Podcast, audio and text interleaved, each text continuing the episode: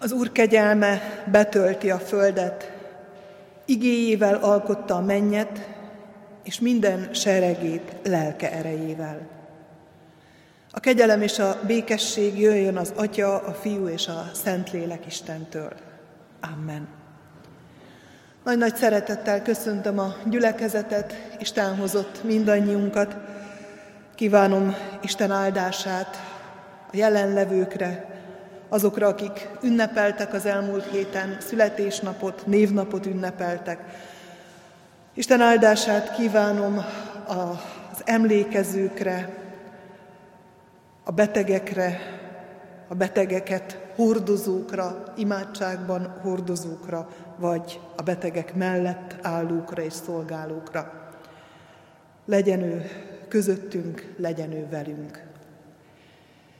Énekszóval kezdjük Isten tiszteletünket, a 214. számú éneket énekeljük, nem vagyunk mi magunkéi.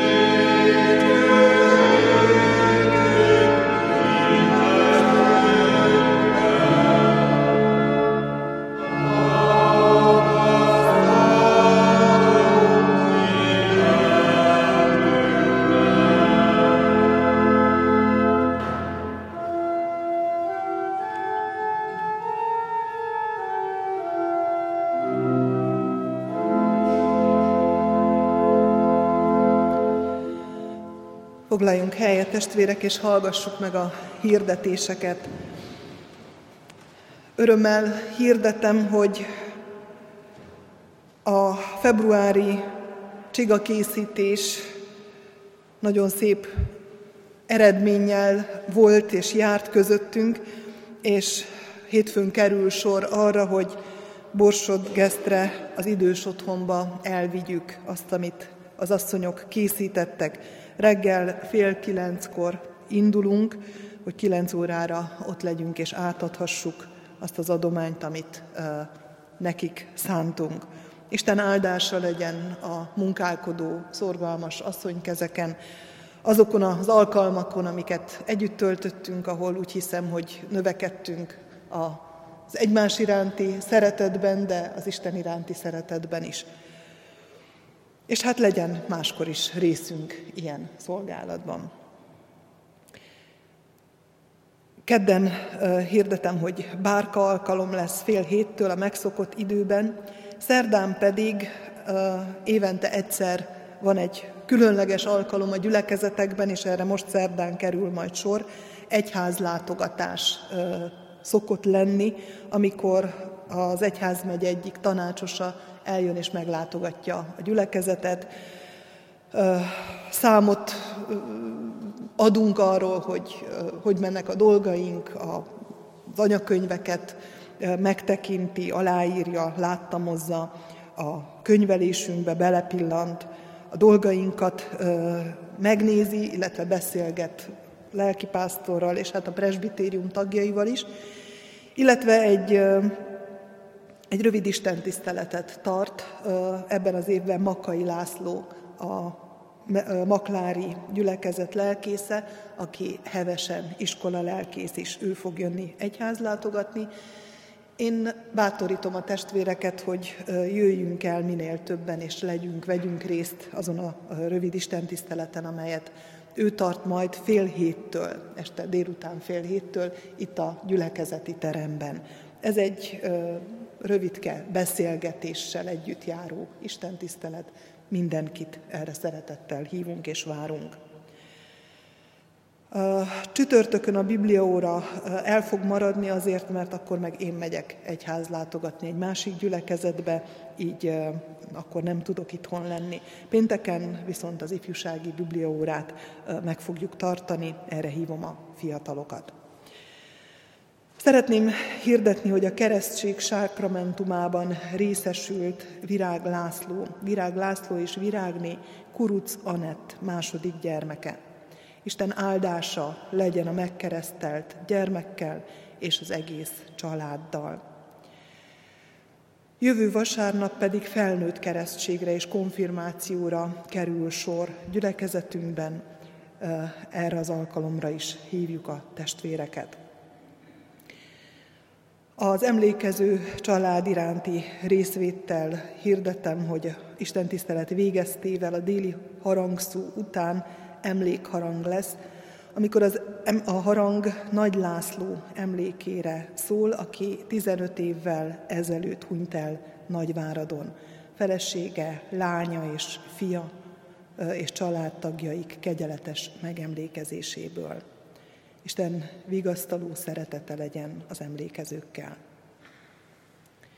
Hirdetem továbbá, hogy az idén is megtartjuk a vakációs bibliatáborunkat.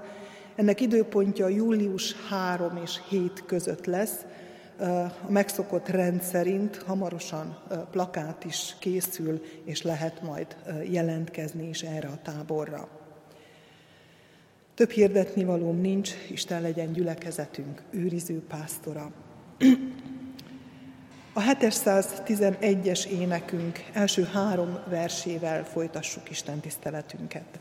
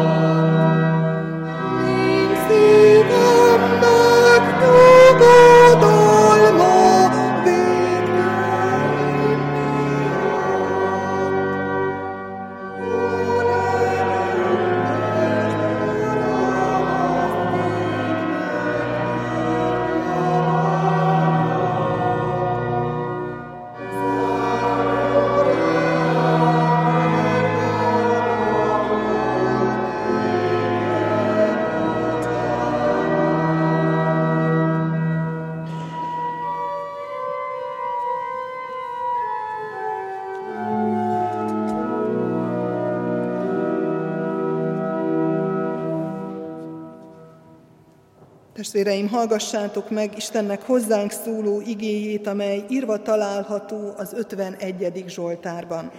Hogy Istennek igéje miképpen szól hozzánk az 51. Zsoltárból, hallgassuk meg alázatos lélekkel helyünkön maradva.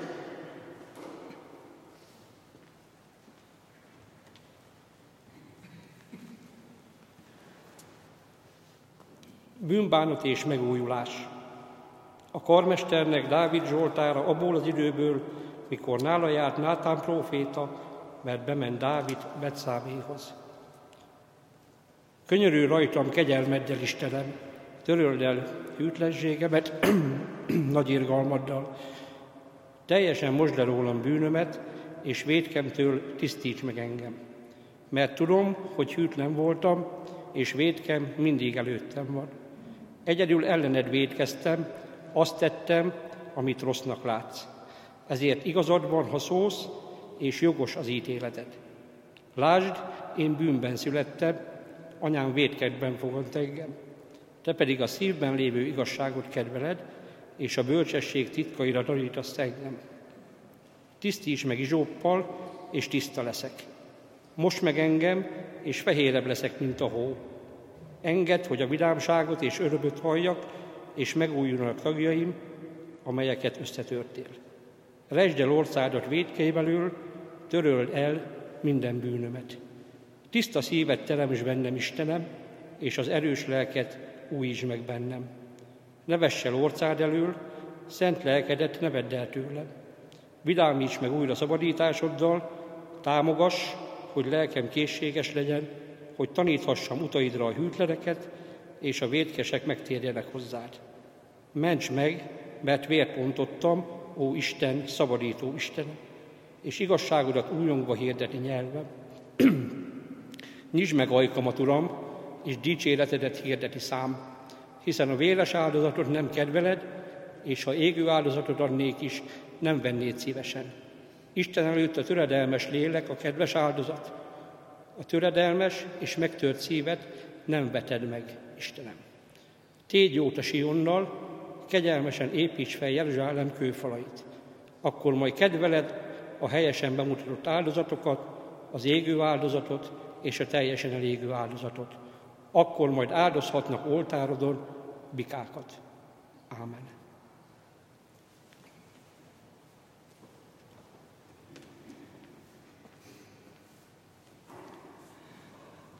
Istennek beszéde legyen közöttünk és gazdagítson minket, ezért most imádkozzunk.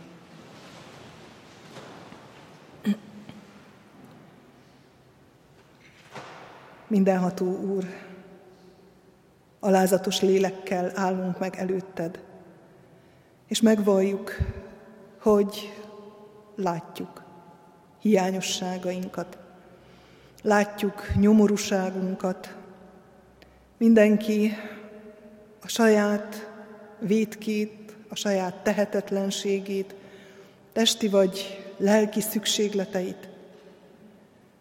Urunk, azt is megvalljuk előtted, hogy ha magunkra maradnánk, képtelenek volnánk ezektől szabadulni, ezekből gyógyulni. Kérünk téged, hogy jöjj közel hozzánk, hogy tisztíts meg minket, hogy szabadíts meg minket. Szóld te megtartó beszédedet, és újíts meg minket. Egyedül te vagy, akinek hatalma van arra, hogy kiragadjon minket abból a nyomorúságból, amelyben élünk, amely körülfog, amely gúzsba köt, amely lehúz, amely megbénít. Kérünk, Urunk, jöjj közel ma is hozzánk, a Te lelked által, a Te igéd által, a közösség által, amelyben most együtt vagyunk veled és egymással. És formálj minket, ébrezd a mi hitünket, és tégy minket hitvalló gyermekeiddé. Kérünk, tégy csodát közöttünk. Amen.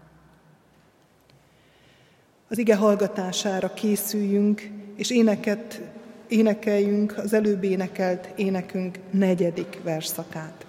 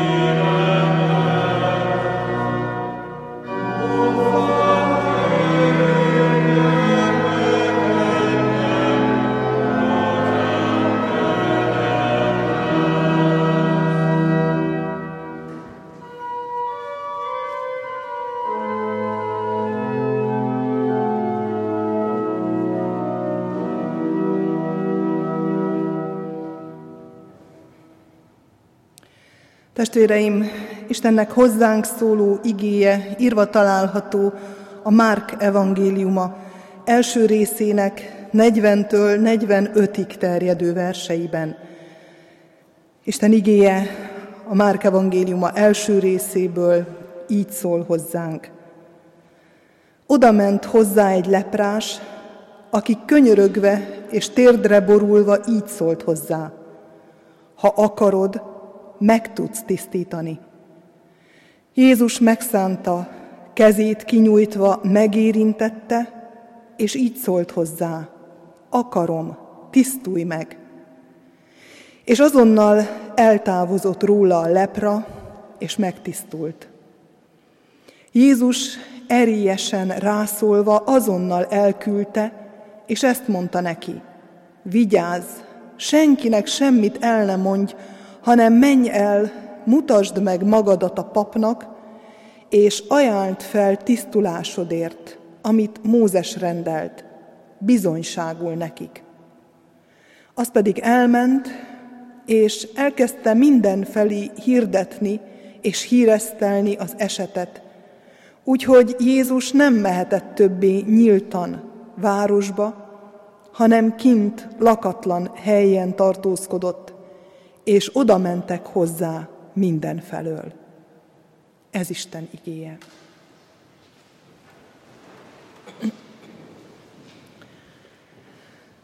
Szeretett testvérek, az Úr irgalmasságáról szól a mai vasárnap. Misericordia Domini, ez a latin neve ennek a vasárnapnak, húsvét utáni második vasárnap. És az Úr irgalmára figyelmeztetett a bevezető Zsoltár is. Az irgalom áradása, a gyógyulás, a helyreállás, ezek olyan kulcsfontosságú szavak, amelyeket azt hiszem mindannyian át tudunk élni, vágyni tudunk. Mindannyiunknak szükségünk volt, van, és minden bizonyal lesz is ezekre. A test, a lélek, a szellem együtt mozdul, gyógyul. Isten fiának érintésére. Isten érintésére. Ezt többször látjuk Jézusnál, amikor gyógyít. Irgalmat gyakorol. Tulajdonképpen az ő lényének legfontosabb, megfogalmazható része az irgalom, a szeretet a másik ember iránt, hogy észreveszi, hogy nem utasítja el, ha megszólítják, hogy helyreállít, hogy újat kezd, hogy újat ad. És úgy hiszem, hogy ebben nem vagyunk különbek, mint azok az emberek, akik 2000 évvel ezelőtt kísérték Jézust, keresték, itták a szavait, mert nekünk is pont olyan szükségünk van az újrakezdésre, a helyreállításra. Ennek a hogyanja, ennek a feltartóztathatatlan ereje, ennek a következménye van most előttünk ebben a gyógyítás történetben. Hogyan állít helyre Jézus? Előttünk van egy gyógyíthatatlan beteg, egy leprás ember. És ide nagyon sok mindent behelyettesíthetünk. Van talán, aki gyógyíthatatlan betegséget hordoz magában. Van, aki hosszú ideig szenvedett, és hála legyen a Jóistennek, tünetmentes, és azóta is nem tud eleget, köszönetet mondani azért, hogy megszabadult. Van, aki a lelkében érzi, a gyógyíthatatlanságot, a szomorúságot, a fájdalmat. De ha arra gondolunk, hogy mindannyian bűnben fogantattunk és születtünk, akkor valahol mindannyiunkban ott van ez a bűn általi gyógyíthatatlanság, amelyből nem tudunk kiszabadulni, amelyet nem tudunk félretenni, amit húzunk magunkkal, viszünk, tolunk, ami kínoz. Kit mennyire, ki mennyire szembesül vele, de mindenkiben ott van. Ez a leprás ember nagyon jól mutatja a gyógyíthatatlan kór, bármilyen legyen is az, hogy milyen hatást tud gyakorolni az emberre. A leprás ember kirekesztett ember volt. Egyetlen módja annak, hogy ne adja tovább a betegségét, hogy ne fertőzzön, az volt, hogy elkülönítették. Kívül, a településen, a többi leprással együtt, elszakítva a szeretteitől, a családjától, elszakítva attól, hogy gyakorolja a hitét, ami talán az utolsó menedéke lehetett volna, mert hát a tisztátalan ember nem mehetett be a templomba, nem mutathatott be áldozatot, aki már elkülönített leprásként élt. Nem hagyhatta el ezt a területet. Kirekesztett, elszeparált, megfosztott emberi kapcsolataitól, Isten kapcsolatától, hordozva annak a tudatát, hogy hamarosan vége, hogy nincs menekvés, hogy nincs változtatásnak lehetősége. És egyszer elérik a hírek. Lehet, hogy még betegsége előtt hallott Jézusról, lehet, hogy találkozott is vele. És ezek a hírek Jézusról reményt keltőek. Hallja az evangéliumot. Mi az evangélium? Örömüzenet. Egy olyan hír, jó hír, amely mindennel szembe megy, ami eddig ismerős volt. Ami reményt ad egy olyan élethelyzetben, ahol már minden lezárt, ahol mindentől elszakadt, van valaki, aki még segíthet. Van valaki, akinek van hatalma arra, hogy megmentsen, még engem is, a leprást, a kiközösítettet, a haldoklót, és nyugodtan behelyettesíthetem magam, akár lelki, akár testi nyomorúsággal birkózom, akár a bűneim terhe miatt szomorkodom. Van valaki, akinek van hatalma mindezzel szembenézni és mindezzel elbánni.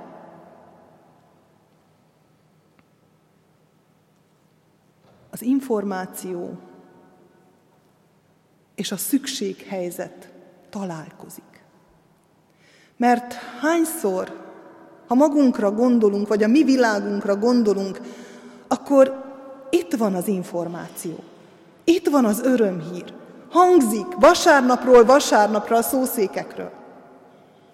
Kinyitom a Szentírást, és ott van. És lehet, hogy itt vagyok vasárnapról vasárnapra. És még sincs örömöm. És még sincs reménységem. És mégsem történik semmi. Mert talán nem vagyok eléggé szükséghelyzetben. Vagy nem látom eléggé azt a rossz állapotomat, amiben vagyok. Mert hál' Istennek nem vagyunk leprások. Bízom benne, hogy nincs közöttünk halálos betegséget hordozó. De azért a bűnterhe mindannyiunkat sújt. Ezt mindannyian láthatjuk, Ha szembenézünk vele, ha merünk belenézni abba a tükörbe, amit Isten fia, és maga Isten és a Szentlélek elénk tár. Az evangélium, az örömhír utol kell érjen minket. Abban az állapotunkban, amikor szembenézünk magunkkal, és úgy érezzük, hogy hiányosságunk van. Hiával találtatnánk, ha most eljönne az Úr, és azt mondaná, hogy jöjj haza, gyermekem. Mire hivatkoznék akkor?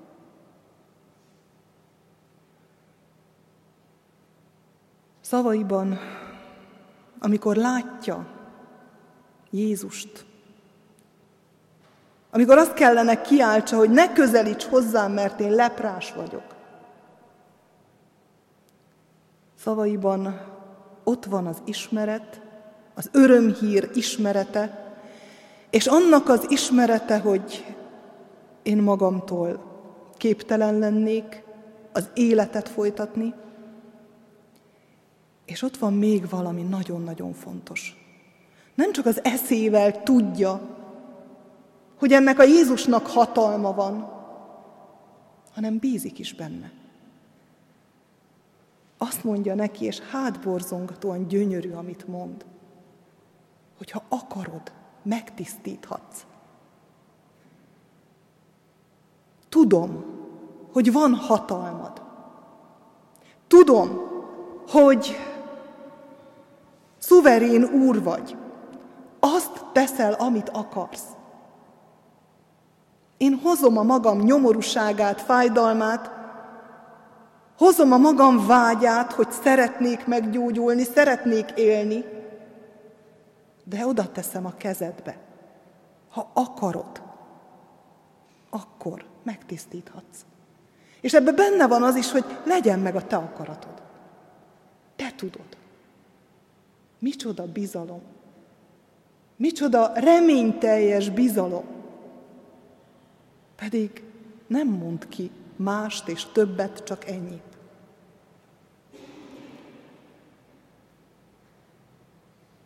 Ez mind-mind, amit mond, ahogyan megszólítja Jézust, ez mind-mind válasz.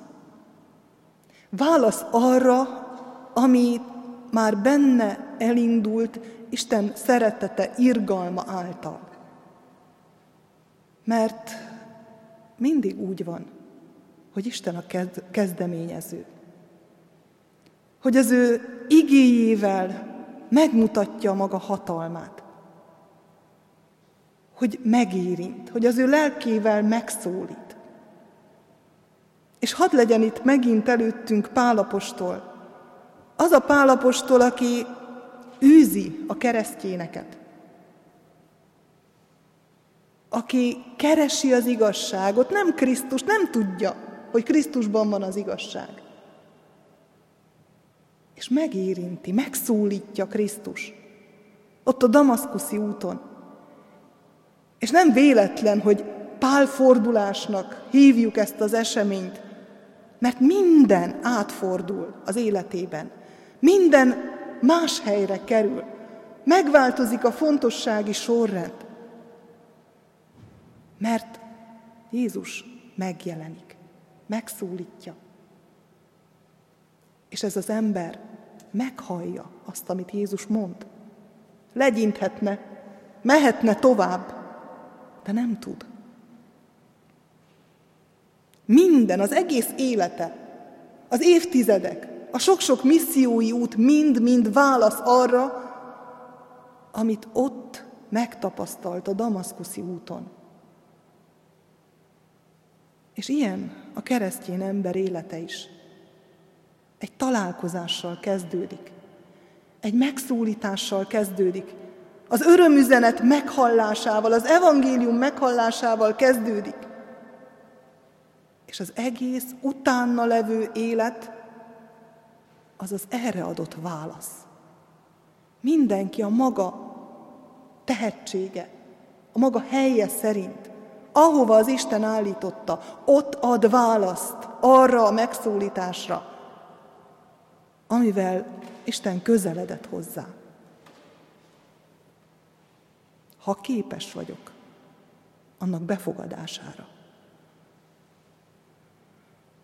Ez az ember azáltal, hogy elismerte hatalmát, belévetette bizalmát, kifejezte, hogy én képes vagyok arra, hogy alávessem magam annak, amit te tenni akarsz. Ha akarod, megtisztíthatsz. A csoda nem a gyógyulás. A csoda az, amit mond, amit kér. Ahogy kéri. A gyógyulás már csak ráadás.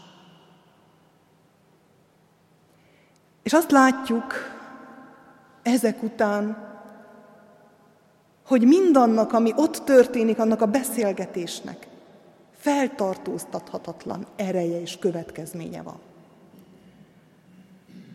Az élet, az épség, a teljesség, az irgalom megtapasztalása gyökeres változást indít el ebben az emberben. Mit mond Jézus? A lelkére köti, hogy menj el a papokhoz, mutasd be áldozatot, a rend szerint, a szokás szerint, ne mondd senkinek, és egy mondattal később azt olvassuk, hogy elmegy, és mindenkinek elmondja. Azt mondhatnánk, hogy ejnye benye. Hát azért mégiscsak oda kellett volna figyelni arra, amit Jézus mond. Hát eddig tartott a figyelem, a bizalom. De ha egy picit más oldalról nézzük, akkor azt is láthatjuk, hogy ebben az emberben az az irgalom, az a szeretet, amit megtapasztalt, az egy olyan parttalan örömkitörést és áradást idézett elő, hogy azt nem tudta magában tartani. Nem tudott fegyelmezetten elmenni a papokhoz és bemutatni az áldozatot. Mert jöttek szembe vele az emberek, és muszáj volt elmondani. Hát nem természetes. Meg lehet állítani. Nincs szó Isten lelkéről, de én hiszem, hogy Isten lelke munkálkodott benne, amikor, amikor nem tudott hallgatni. Tovább kellett mondani. Mert amikor valóságos változás van, az kiül az emberre. Azt nem tudom elrejteni, nem tudok rá egy nagy kabátot venni, hogy elmaszkírozzam. Ahogy az Úr szeretetével tele van a föld, úgy, mint ahogy a vizek a tengert beborítják, úgy árad a megtapasztalt irgalom és isteni szeretet az emberben, és az emberből. És annak nincsenek határai és akadályai. Képtelen szót fogadni a mesternek, mert, mert árad belőle az öröm.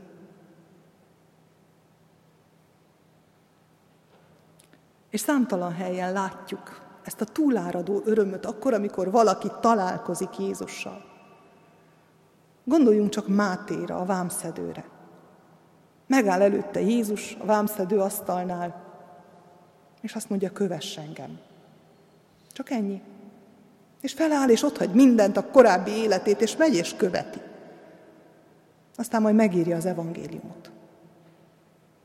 Vagy ott van a bűnös asszony, aki megkeni Jézus lábát olajjal, a könnyével áztatja, és a hajával törölgeti.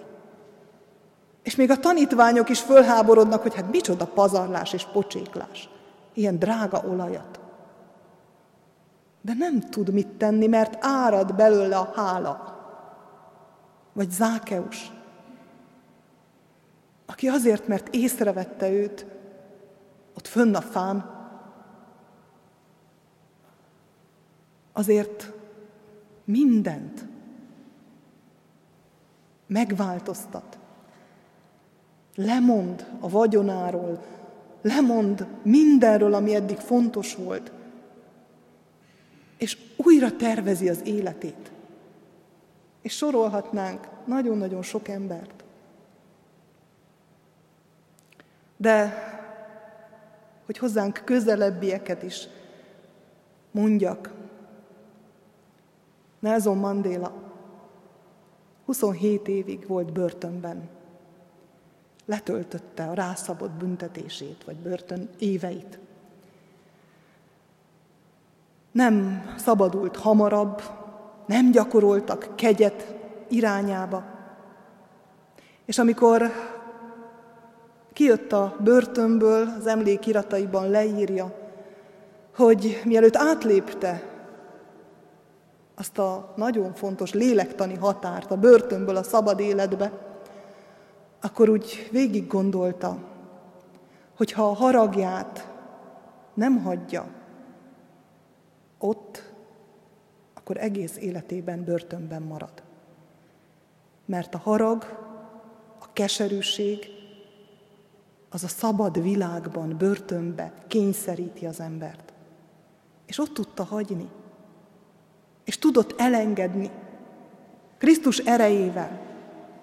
És aztán a későbbiekben volt olyan, hogy egy kávézóban a szomszéd asztalnál egy fogvatartója ült. Már elnök volt. És odalépett hozzá, az ember rettegett, mi lesz most? És Mandela elbeszélgetett vele, aztán továbbment. Élte az elengedést. Élte azt, amivé Krisztus szeretete formálta. Akkor is, amikor hatalma lett volna, hogy megtoroljon. Mert ilyen az, amikor megváltoztat az Isten. Valóságos hatása van, valóságos tünetei vannak. És ezek a tünetek, ezek tulajdonképpen az Isten országa jelei bennünk és közöttünk.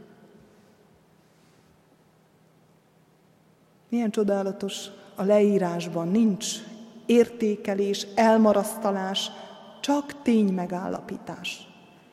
Nem olvassuk azt, hogy Jézus megharagudott, mert nem fogadott szót, pedig elég nagy bajt okozott neki ez az ember.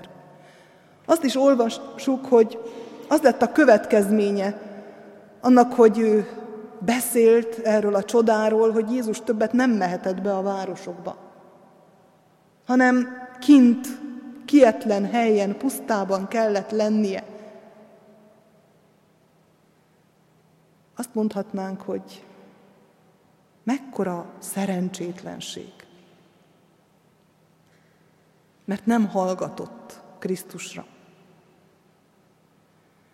De azt is látni kell, hogy Isten terve, ami rólunk szól, arról, hogy megmentsen minket, hogy megszabadítson minket ott a kereszten, a feltámadáskor, a mennybe menetellel, a pünkösdel. Az Isten terve az feltartóztathatatlan. Abba én nem tudok akadályt gördíteni. Se az örömöm, se a bánatom által. Ez a terv, hogy új életet adjon a világnak, hogy megújítsa az embert, hogy megújítson engem, ez halad. Halad egészen a végkifejletig. És azt is olvassuk, hogy ezután, akik akarták látni, azok meg kellett mozduljanak. Azok ki kellett menjenek a pusztába. Milyen ítélet ez rajtunk. Csak ez az egy mondat. Nagyon sokan keresztjének is. Úgy vannak vele, hogy hát, ha nem esik, akkor megyek templomba. Vagy ha esik, akkor megyek. Vagy ha nyugdíjas leszek, vagy ha a gyerekek felnőnek, vagy ha... és sorolhatnánk. Ezek az emberek pedig kimennek a pusztába. Mert érzik, hogy szükségük van arra, akinek hatalma van. Hogy hallják az örömhírt, hogy találkozzanak vele, hogy megváltozzon az életük. Nem kényelmesen ülnek és várják, hogy hát, ha majd eljön hozzánk is, hanem utána mennek. Sőt, olvasunk olyat is, hogy napokig követik, étlen szomjan. Az ötezer ember, a négyezer ember megvendégelésekor azt látjuk, hogy már semmi ennivalójuk, már mindent feléltek. Mert ott vannak, és isszák Jézus szavait, és mindennél fontosabb az, hogy ez az ember mit mond, hova vezet, mit ad nekünk. Milyen jó lenne, ha ennyire szomjasak és ennyire éhesek lennénk az Isten igéjére. Amerikában most van egy, egy megújulási, ébredési mozgalom. Úgy kezdődött, hogy néhányan elmentek bibliaórára, és nem mentek haza. Ott maradtak, és imádták az Isten, dicsőítették az Istent. És ez a folyamat tart már hónapok óta. És kígyózó sorok állnak a helység előtt, és várják, hogy mikor jussanak be. És cserélik egymást az emberek, és szünet nélkül dicsőítik Istent. Egyszerűen megérkezett hozzájuk az örömhír, és nem akarják abba hagyni az Isten dicsőítését és megoldható. Pedig biztos mindegyiknek munkája van, munkahelye, családja, de ez lett rendező elvé az életükben. Isten terve feltartóztathatatlanul halad előre. Semmi sem állítja meg, sem emberi tett, semmi.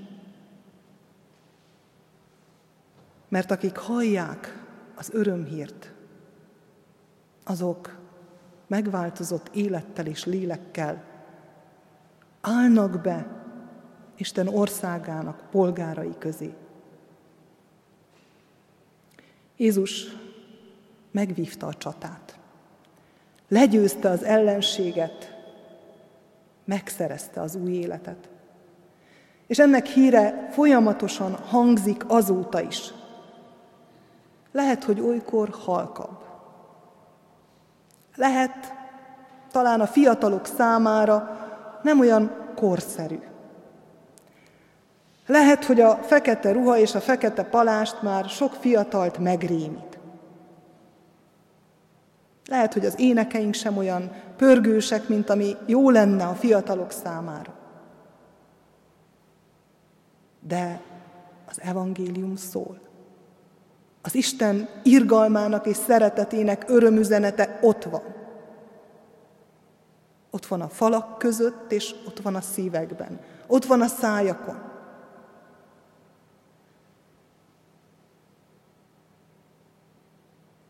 Akarom-e,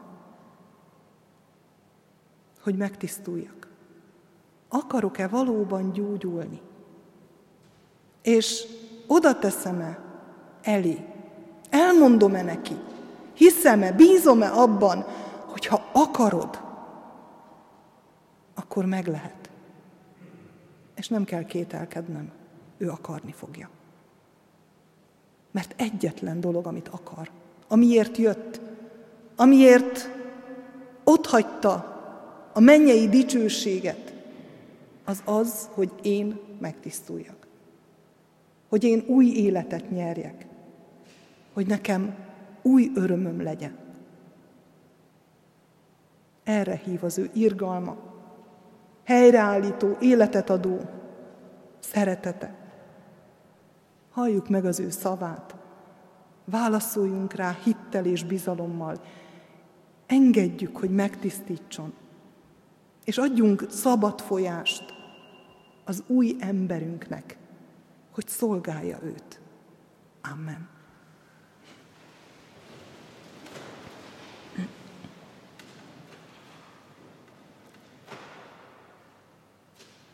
Mindenható kegyelmes Úr, hálaadással köszönjük meg neked, hogy megérintesz minket a te szavad által, a Te jelenléted által, hogy megérthetjük, semmi nem akadályozhatja meg, hogy Te közel jöjj, még mi magunk sem. Úgy árad a Te szereteted, mint a napfény. És nem függ attól, hogy én látom vagy sem. Átölelsz. Meg akarsz újítani. Tégy engem alkalmassá, hogy befogadjam, hogy megérezzem, hogy meglássam. Értem jöttél. Nekem akarsz irgalmazni, engem akarsz megszabadítani. Mindenható Úr, imádkozunk a megújulásért, az egyes lelkek megújulásáért, a családok új életéért, a közösségünkért, a világunkért. Olyan sok bajt és nyomorúságot látunk. Taníts minket imádkozni a bajban és nyomorúságban. Taníts minket hittel könyörögni, a te kezedbe letenni mindent. A fizikai létünk, a lelkünk nyomorúságait egyaránt. Imádkozunk a betegekért, gyógyítsd őket, újítsd őket. Imádkozunk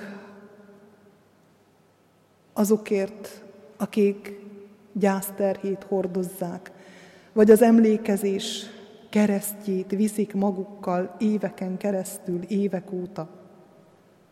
Légy velük, légy vigasztalójuk, szabadítsd fel őket, és tanítsd meg őket a hálaadásra, azokért, akik már elmentek. Imádkozunk a háború miatt szenvedőkért. Ennek a háborúnak a nyomorúságát is enged, hogy a te kezedbe helyezzük. Tégy belátásod szerint. Kérünk, Urunk, viselj gondot valamennyünkre, viselj gondot egyházadra, őrizd meg a te népedet. Amen. Foglaljunk helyet, és ének szóval válaszoljunk a hallott igére, a 749. számú énekünket énekeljük, azt követően pedig a mi atyánkot fogjuk imádkozni.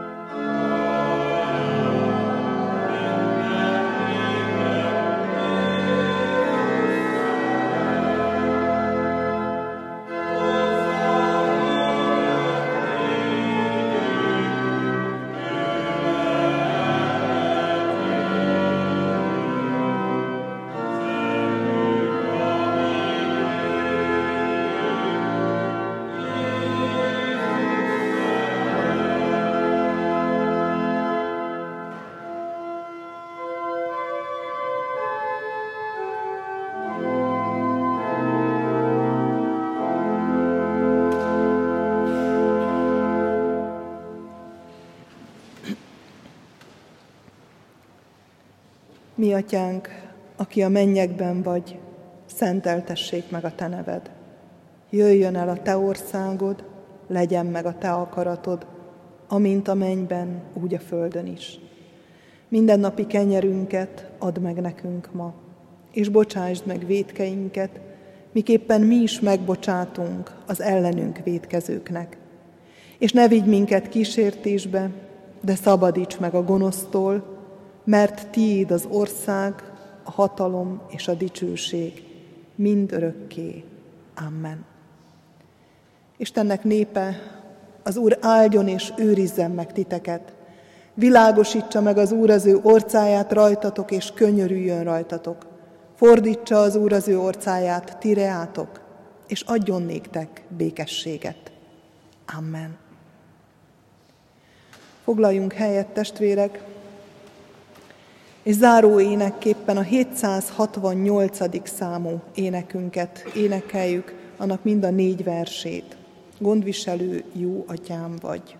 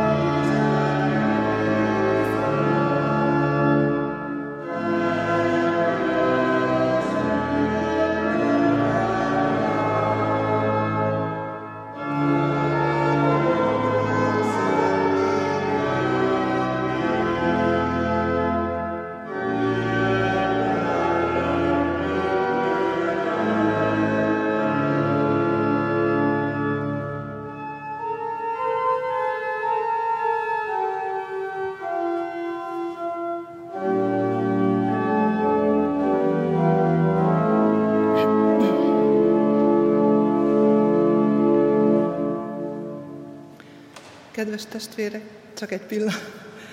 Tudom, hogy, hogy ez egy másik dallam, mint amit megszoktunk, de hál' Istennek jó kántorunk van, úgyhogy ha figyeljük az orgona szavát, akkor az új dallamokat is meg tudjuk tanulni, és, és gratulálok a gyülekezetnek, mert egészen jól ment már. A vége fele egészen jól tudtuk figyelni, úgyhogy Isten áldja meg a, az éneklésünket is, az új énekek tanulását is, az új dallamok tanulását is.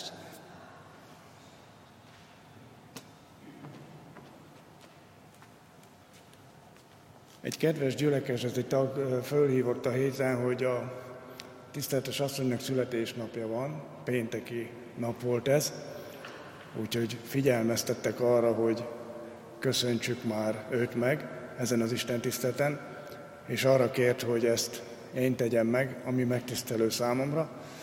Úgyhogy a gyülekezet nevében nagy szeretettel köszöntünk téged, és nem tudunk mással köszönteni, mint az Isten igéjével, mely szerint a 103. Zsoltár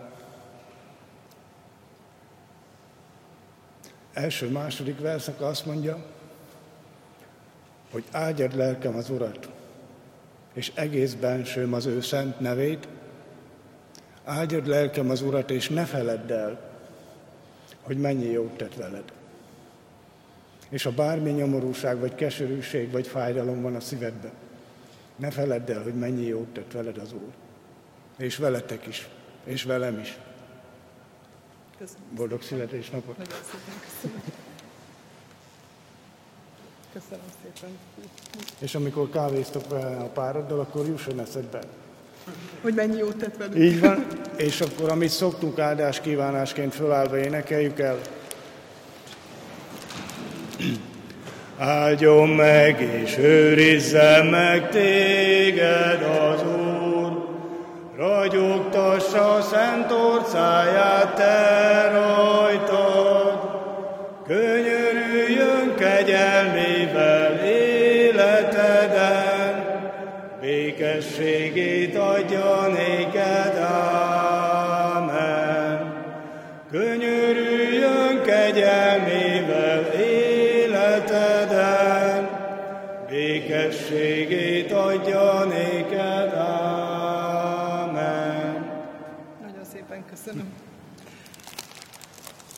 Hadd, hadd mondjam el, hogy ilyen gazdag születésnapom még sose volt, pedig itthon se voltam.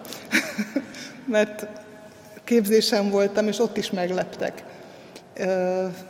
Egy süteménnyel voltunk hárman ilyen ezen a hétvégén születésnaposok. Nem is tudtam, hogy hogy derítik ki, vagy mindegy, hát tudom, de mindegy.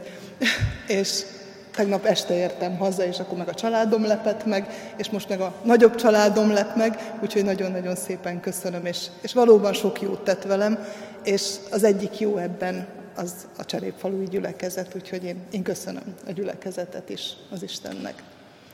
Legyen mindannyiunkkal Isten áldása. Köszöntsük egymást a békejelével, és élvezzük az ő áldását egész héten. Áldás békesség!